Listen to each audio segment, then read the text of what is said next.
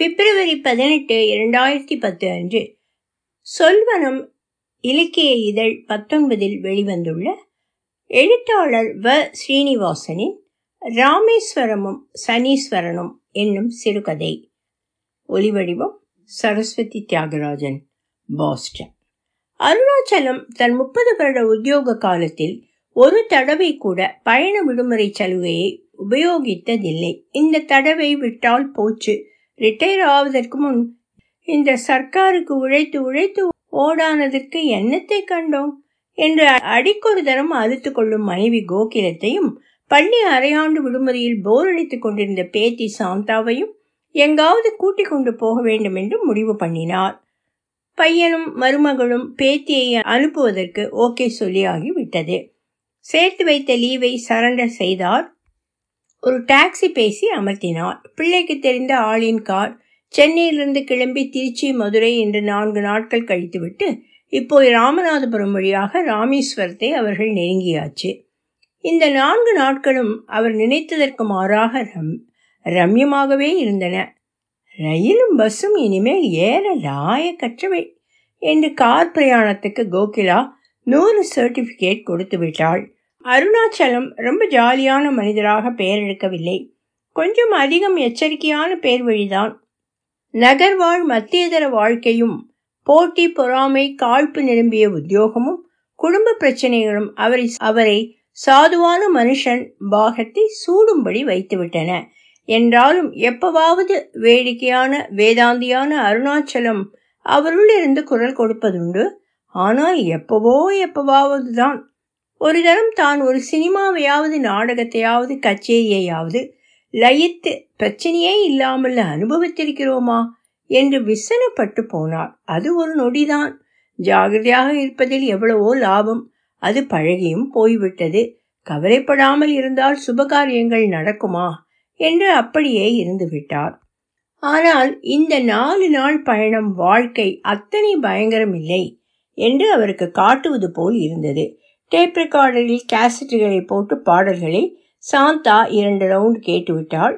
ஆறாம் வகுப்பு தான் படிக்கிறாள். அதற்குள் தமிழ் தவிர ஹிந்தி பாட்டுகளையும் கேட்டு கூடவே பாடுகிறாள். சுருள் முடியோடு குழிவிழும் ஒப்பிய கன்னத்தோடு இன்னும் குழந்தைதான் என்பதை தெரிவிக்கிற முகத்தோடு இருந்தாள்.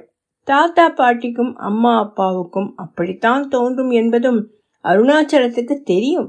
குழந்தை கொஞ்சமும் படுத்தவில்லை. கார் சவாரி ஹோட்டலில் தங்குவது பாட்டி செல்லம் என்று அவளுக்கு ஆனந்தமாகவே இருந்தது.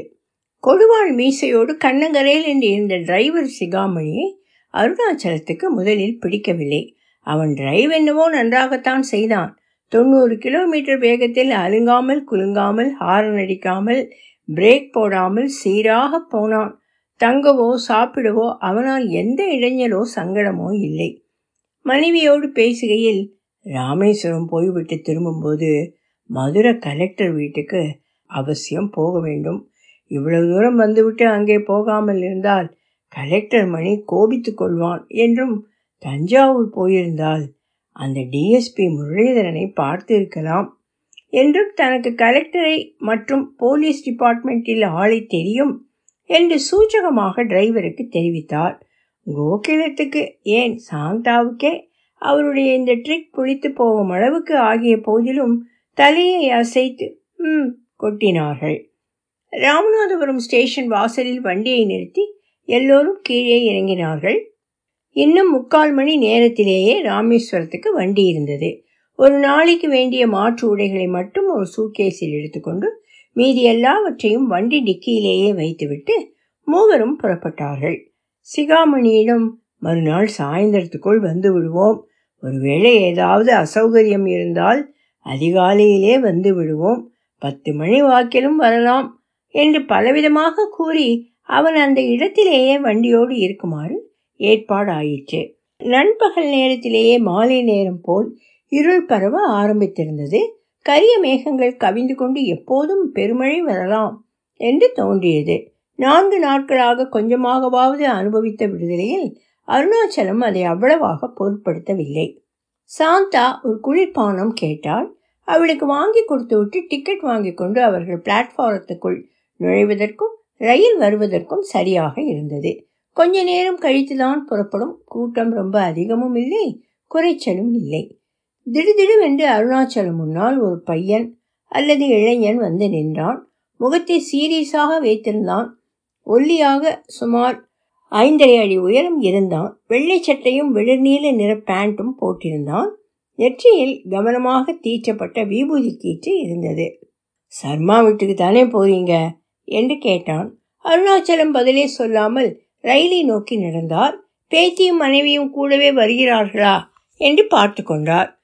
நான் சர்மா வீட்டிலேருந்து தான் வரேன். நீங்கள் அங்கே தானே போறீங்க. உங்களை கூட்டி போகத்தான் நான் வந்திருக்கேன்.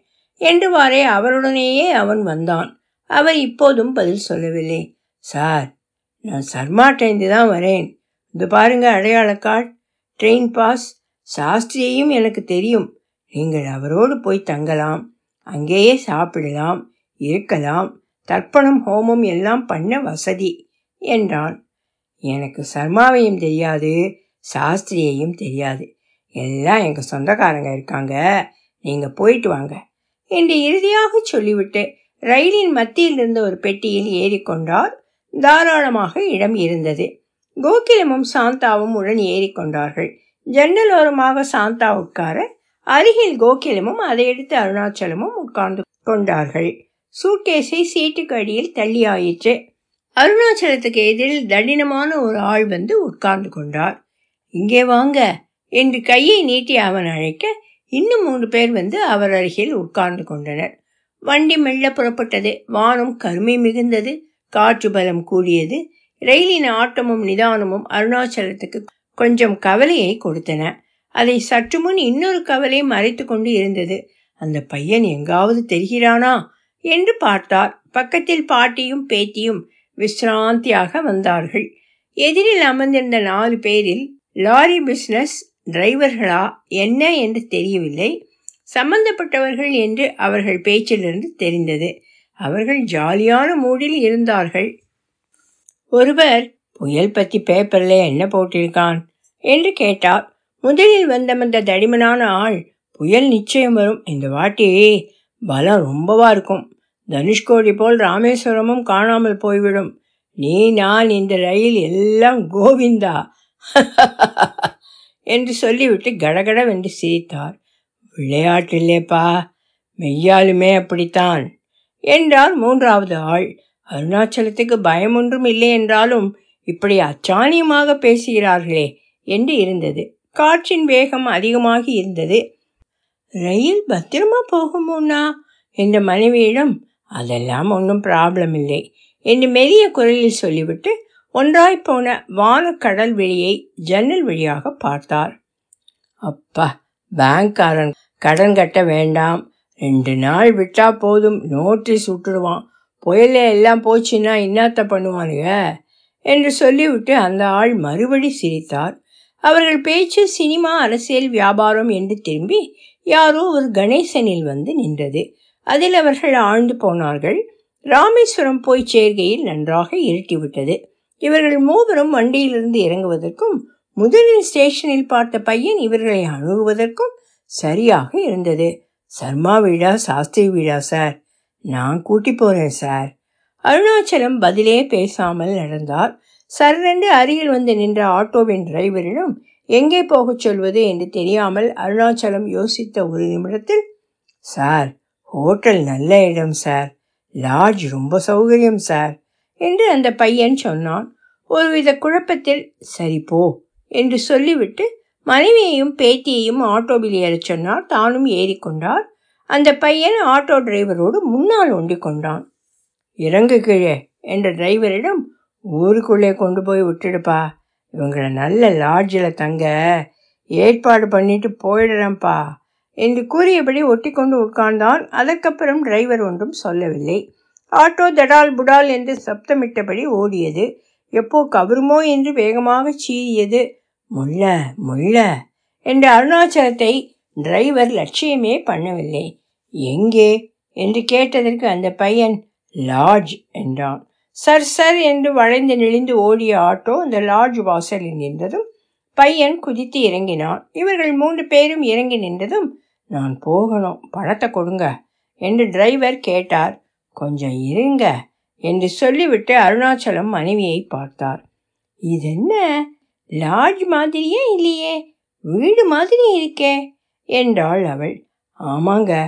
தனி வீடு. கீழே ஒரு போர்ஷன் மேலே ஒன்று இப்போ லாட்ஜாக யூஸ் பண்ணுறாங்க என்றான் அந்த பையன். அவன் அடிக்கடி சாந்தாவையே பார்ப்பது போல இருந்தது. இங்கே வேண்டாம் என்று கோகிலம் உடனடியாக சொல்லிவிட்டாள். இங்கே வேண்டாம். நிறைய ரூம் இருக்கிற மாதிரி ஹோட்டலில் கொண்டு போய் விடுப்பா என்று அருணாச்சலமும் சொல்லிவிட்டு மீண்டும் மூவரும் ஆட்டோவில் ஏறி உட்கார்ந்து கொண்டனர். கூட முன்னால் ஏற வந்த பையனே நீ சும்மா இருடா தலைவலி என்று சொல்லி ஏற்றி கொள்ளாமலேயே டிரைவர் வண்டியை கிளப்பினார். இவர்கள் வந்த வழியிலேயே திரும்பி போய் ஒரு லாட்ஜ் வாசலில் நிறுத்தி இங்கே போங்க எனக்கு சவாரி இருக்கு என்று சொல்லிவிட்டு பணம் வாங்கி கொண்டு ஆட்டோக்காரர் போய்விட்டார். அந்த லாட்ஜில் ஒரே ஒரு சிங்கிள் ரூம் தான் இருந்தது. பாக்கி எல்லாம் ஃபுல் இவர்கள் சுற்றாமல் சீக்கிரம் வந்திருந்தால் பெரிய அறையே கிடைத்திருக்கும். இப்போ வேறு வழியும் இல்லை. சரி என்று அந்த அறைக்கே போனார்கள். கை கால் கழுவிக்கொண்டு அங்கிருந்த ஒரே கட்டிலில் மூவரும் அமர்ந்தார்கள். அங்கு வேறு நாற்காலியோ பீரோவோ எதுவும் இல்லை. கட்டிலை தவிர ஒரு மேசையும் அதன் மேல் சாய்த்து வைக்கப்பட்டிருந்த பெரிய கண்ணாடியும் இருந்தன. ஃபேன் கடக் கடக் என்று மெல்ல சுற்றியது. அருணாச்சலம் நான் போய் சாப்பிட ஏதாவது வாங்கி வருகிறேன் என்று கிளம்பினார். அவர்களும் வருகிறோம் என்று கிளம்பினார்கள். அறையை பூட்டி கொண்டு லாட்ஜுக்கு வெளியே வந்தபோது தெருவில் நடமாட்டம் இருந்தது. ஒரே இறுக்கமாக இருந்தது. வானில் சந்திரனோ ஒரு நட்சத்திரமோ கூட தெரியவில்லை. நல்ல வேலை இங்கு வந்தோம். ஒதுக்கு பக்கமாக அந்த பையன் கூட்டிட்டு போனானே. அந்த இடத்துல தங்கி இருந்தோம்னா கத்தினா கூட கேட்க நாதி இருக்காது. முதலையே இங்கே வந்திருந்தோம்னா டபுள் ரூமாக பார்த்துருக்கலாம் என்றார் அருணாச்சலம். அதற்குள் பாட்டியும் பேத்தியும் வளையல் தோடு சுட்டி என்று ரோட்டில் விற்று கொண்டிருந்தவரிடம் போய்விட்டார்கள். அருணாச்சலம் நல்ல ஹோட்டல் எங்கே இருக்கிறது? என்று அருகில் சென்ற ஒருவரிடம் விசாரித்தார். அவர் நான்கு கட்டிடம் தாண்டியிருந்த ஒரு ஹோட்டலை சிபாரிசு செய்தார். பத்து நிமிடம் கழித்து என்னென்னவோ வாங்கி வந்த மனைவி பேத்தியோடு அந்த ஹோட்டலுக்கு போனார். அந்த பசிக்கு எந்த சாப்பாடும் தேவாமிர்தமாகத்தான் இருக்கும் இருந்தது. திரும்ப லாட்ஜுக்கு வந்து எப்படியோ மூன்று பேரும் ஒரே கட்டிலில் படுத்து தூங்கியும் போனார்கள். தரையில் படுக்கலாம் என்றால் ஜமுக்காலம் இல்லை தலையணை இல்லை இடமும் இல்லை. இருந்தது அங்கும் இங்கும் ஓடின கரப்பான் பூச்சிகள் தான். கோகிலம் திருச்சியிலும் மதுரையிலும் தங்கிய அறைகளை பற்றி சொல்ல ஆரம்பித்தவள் தூங்கியே போனாள். வழக்கமாக ஹோட்டல் அறை கதவுகளின் பக்கத்தில் ஒரு நாற்காலியையாவது நகர்த்தி பாதுகாப்புக்காக போடும் அருணாச்சலம் அன்று கதவின் மேல் தாழ்பாளை கூட போடாமல் தூங்கியிருக்கிறோம் என்று காலையில் எழுந்ததும் கவனித்து பதறிப்போய் கட்டிலுக்கடியில் வைத்த சூக்கேஸ் இருக்கிறதா என்றும் பார்த்தார். இருந்தது. மூவரும் குளித்துவிட்டு சமுத்திரத்துக்கு புறப்பட்டார்கள். லேசாக தூறிக்கொண்டிருந்தது சூரியனை காணோம். அவர் ரொம்பவும் பழமைவாதி அல்ல. மனைவி எல்லோரையும் போல் சாதாரண மாம்பழக்கட்டில் புடவை உடுத்துவதை முப்பது வருடங்களுக்கு முன்பே அனுமதித்தவர் உத்தியோகம் அவரை தர்ப்பணம் செய்வது போன்ற மதச்சடங்குகளை சரிவரச் செய்ய நேரமில்லாமல் செய்துவிட்டது. இங்கே கடலருகில் தர்ப்பணம் செய்ய மூன்று நான்கு பேர் அவரை அணுகியும் அவர் வேண்டாம் என்று சொல்லிவிட்டார். அவருக்கு திடீரென்று சென்னையில் மகனும் மருமகளும் நன்றாக இருக்க வேண்டுமே என்ற கவலை வந்தது. இது வழக்கம்தான். நான்கைந்து முறை குடும்பத்தை விட்டு பிரிந்திருக்கையில் யாருக்காவது ஏதாவது ஆகிவிடுமோ என்று பயம் அவரை பற்றி கொண்டு ஒரு நாள் முழுவதும் கூட அலை கழித்ததுண்டு. ஒரு தரம் சின்ன வயசில் டெல்லி வரை போனவர் அப்பாவுக்கு உடம்பு சரியில்லையோ? என்று தோன்றியதால் மறுநாளே திரும்பி வந்தார். அப்பாவுக்கு அப்போது ஒன்றும் இல்லை. இந்த சம்பவத்தை நினைத்து மனதில் திடீரென்று தோன்றும் பயத்தை தர்க்க ரீதியாக விட்டுவிட முயற்சிப்பார். இப்போது கண்முன்னே தோன்றிய பிரம்மாண்டமான கடல் வெளி ஒரு பத்திரத்தன்மையை தந்தாலும் உடனடியாக ஊருக்கு போய்விடலாம் என்று முடிவு செய்தார். அதற்கு ரயில்வே ஸ்டேஷனில் பார்த்த இளைஞன் இன்னும் ஐந்தாறு இளைஞர்களுடன் சற்று தூரத்தில் தெரிந்ததும் ஒரு காரணம் என்று அவர் உடனடியாக உணரவில்லை. சமுத்திர ஜலத்தை எடுத்து புரோட்சித்து கொண்டு மூவரும் கொஞ்ச நேரம் வேடிக்கை பார்த்தார்கள். பிறகு கோவிலை நோக்கி போனார்கள். அந்த இளைஞனும் அவனையொத்த நாலந்து பேரும் சற்று தூரத்தில் வருவது தெரிந்தது.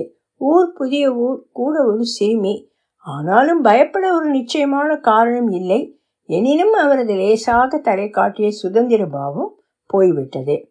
கோவில் அருமையான கோவில். அழகும் கும்பலும் பக்தியும் கண்காட்சி தன்மையும் கலை உணர்வும் சொத சொதப்பும் சேர்ந்து இருந்தன. அருணாச்சலத்திற்கு மனம் எதிலும் லயிக்கவில்லை. கிணறுகளில் பலர் குளித்துக் கொண்டிருந்தார்கள். புண்ணிய தீர்த்தங்கள் பூசாரிகள் ராமேஸ்வரத்துக்கு வந்த காரணமே சுவாமி தரிசனத்துக்கும் சமுத்திரஸ்தானத்துக்கும் என்பது போய் இது ஒரு சுமையான கடமை ஆகிவிட்டது மனைவியும் பேத்தியும் சுவாரஸ்யப்பட்டே நடந்து வந்தார்கள். கோவிலை விட்டு வந்ததும் உடனடியாக ஒரு ஹோட்டலுக்கு போய் டிஃபன் சாப்பிட்டு விட முடிவு பண்ணினார். கோகிலம் ஒரு ஓலை கூடையையும் பாய் ஓவியமும் வாங்கினாள். சாந்தா கிழிஞ்சல் மாலைகள் வாங்கினாள். அவர் சரி போகலாம் என்று அவர்களை கடையிலிருந்து பீத்து எடுத்துக்கொண்டு ஹோட்டலுக்கு கூட்டிச் சென்றார். பசி இல்லை பேருக்கு டிஃபன் சாப்பிட்டு விட்டு லாட்ஜுக்கு வந்து வரவேற்பில் இருப்பவரிடம் ராமநாதபுரத்துக்கு ட்ரெயின் ஒரு மணி நேரத்தில் இருக்கிறது என்று கேட்டு தெரிந்து கொண்டார். உடனே கிளம்பியும் விட்டார். கோகிலம் குழந்தைக்கு லேசாக தலைவாரி பவுடர் போட்டு விட்டாள் தானும் தலையை சரி செய்து கொண்டு இருவரும் மாற்றுடை அணிந்து அவருடன் கிளம்பி விட்டார்கள் பில் கொடுப்பதற்குள் கோகிலம் ஆட்டோ வேண்டாம் ரிக்ஷா அல்லது குதிரை வண்டியில் போகலாம் என்று சொல்லிவிட்டாள்.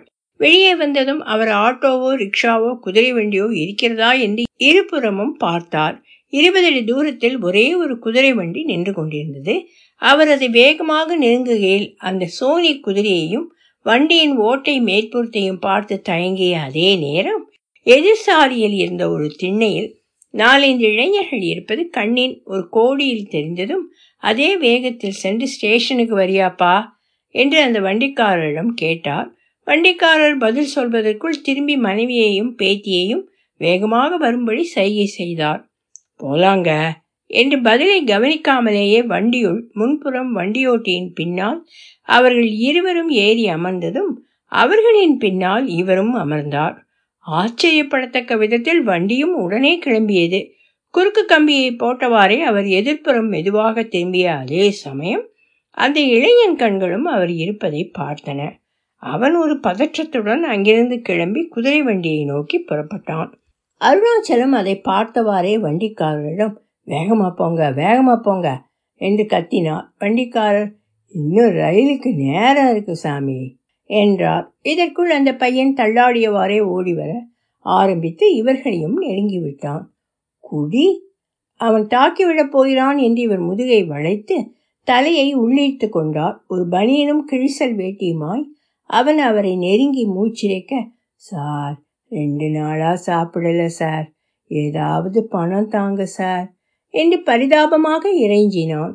அவருக்கு என்ன நடக்கிறது என்றே புரியாத போதிலும் ஜாக்கிரதை உணர்வாலோ அனிச்சையாகவோ தன் சட்டை பையை கையால் மூடி பிடித்து கொண்டார். சூட்கேஸை மேலும் வண்டிக்குள் நகர்த்தினார். சார் ஒரு காப்பிக்காவது பணம் தாங்க சார்.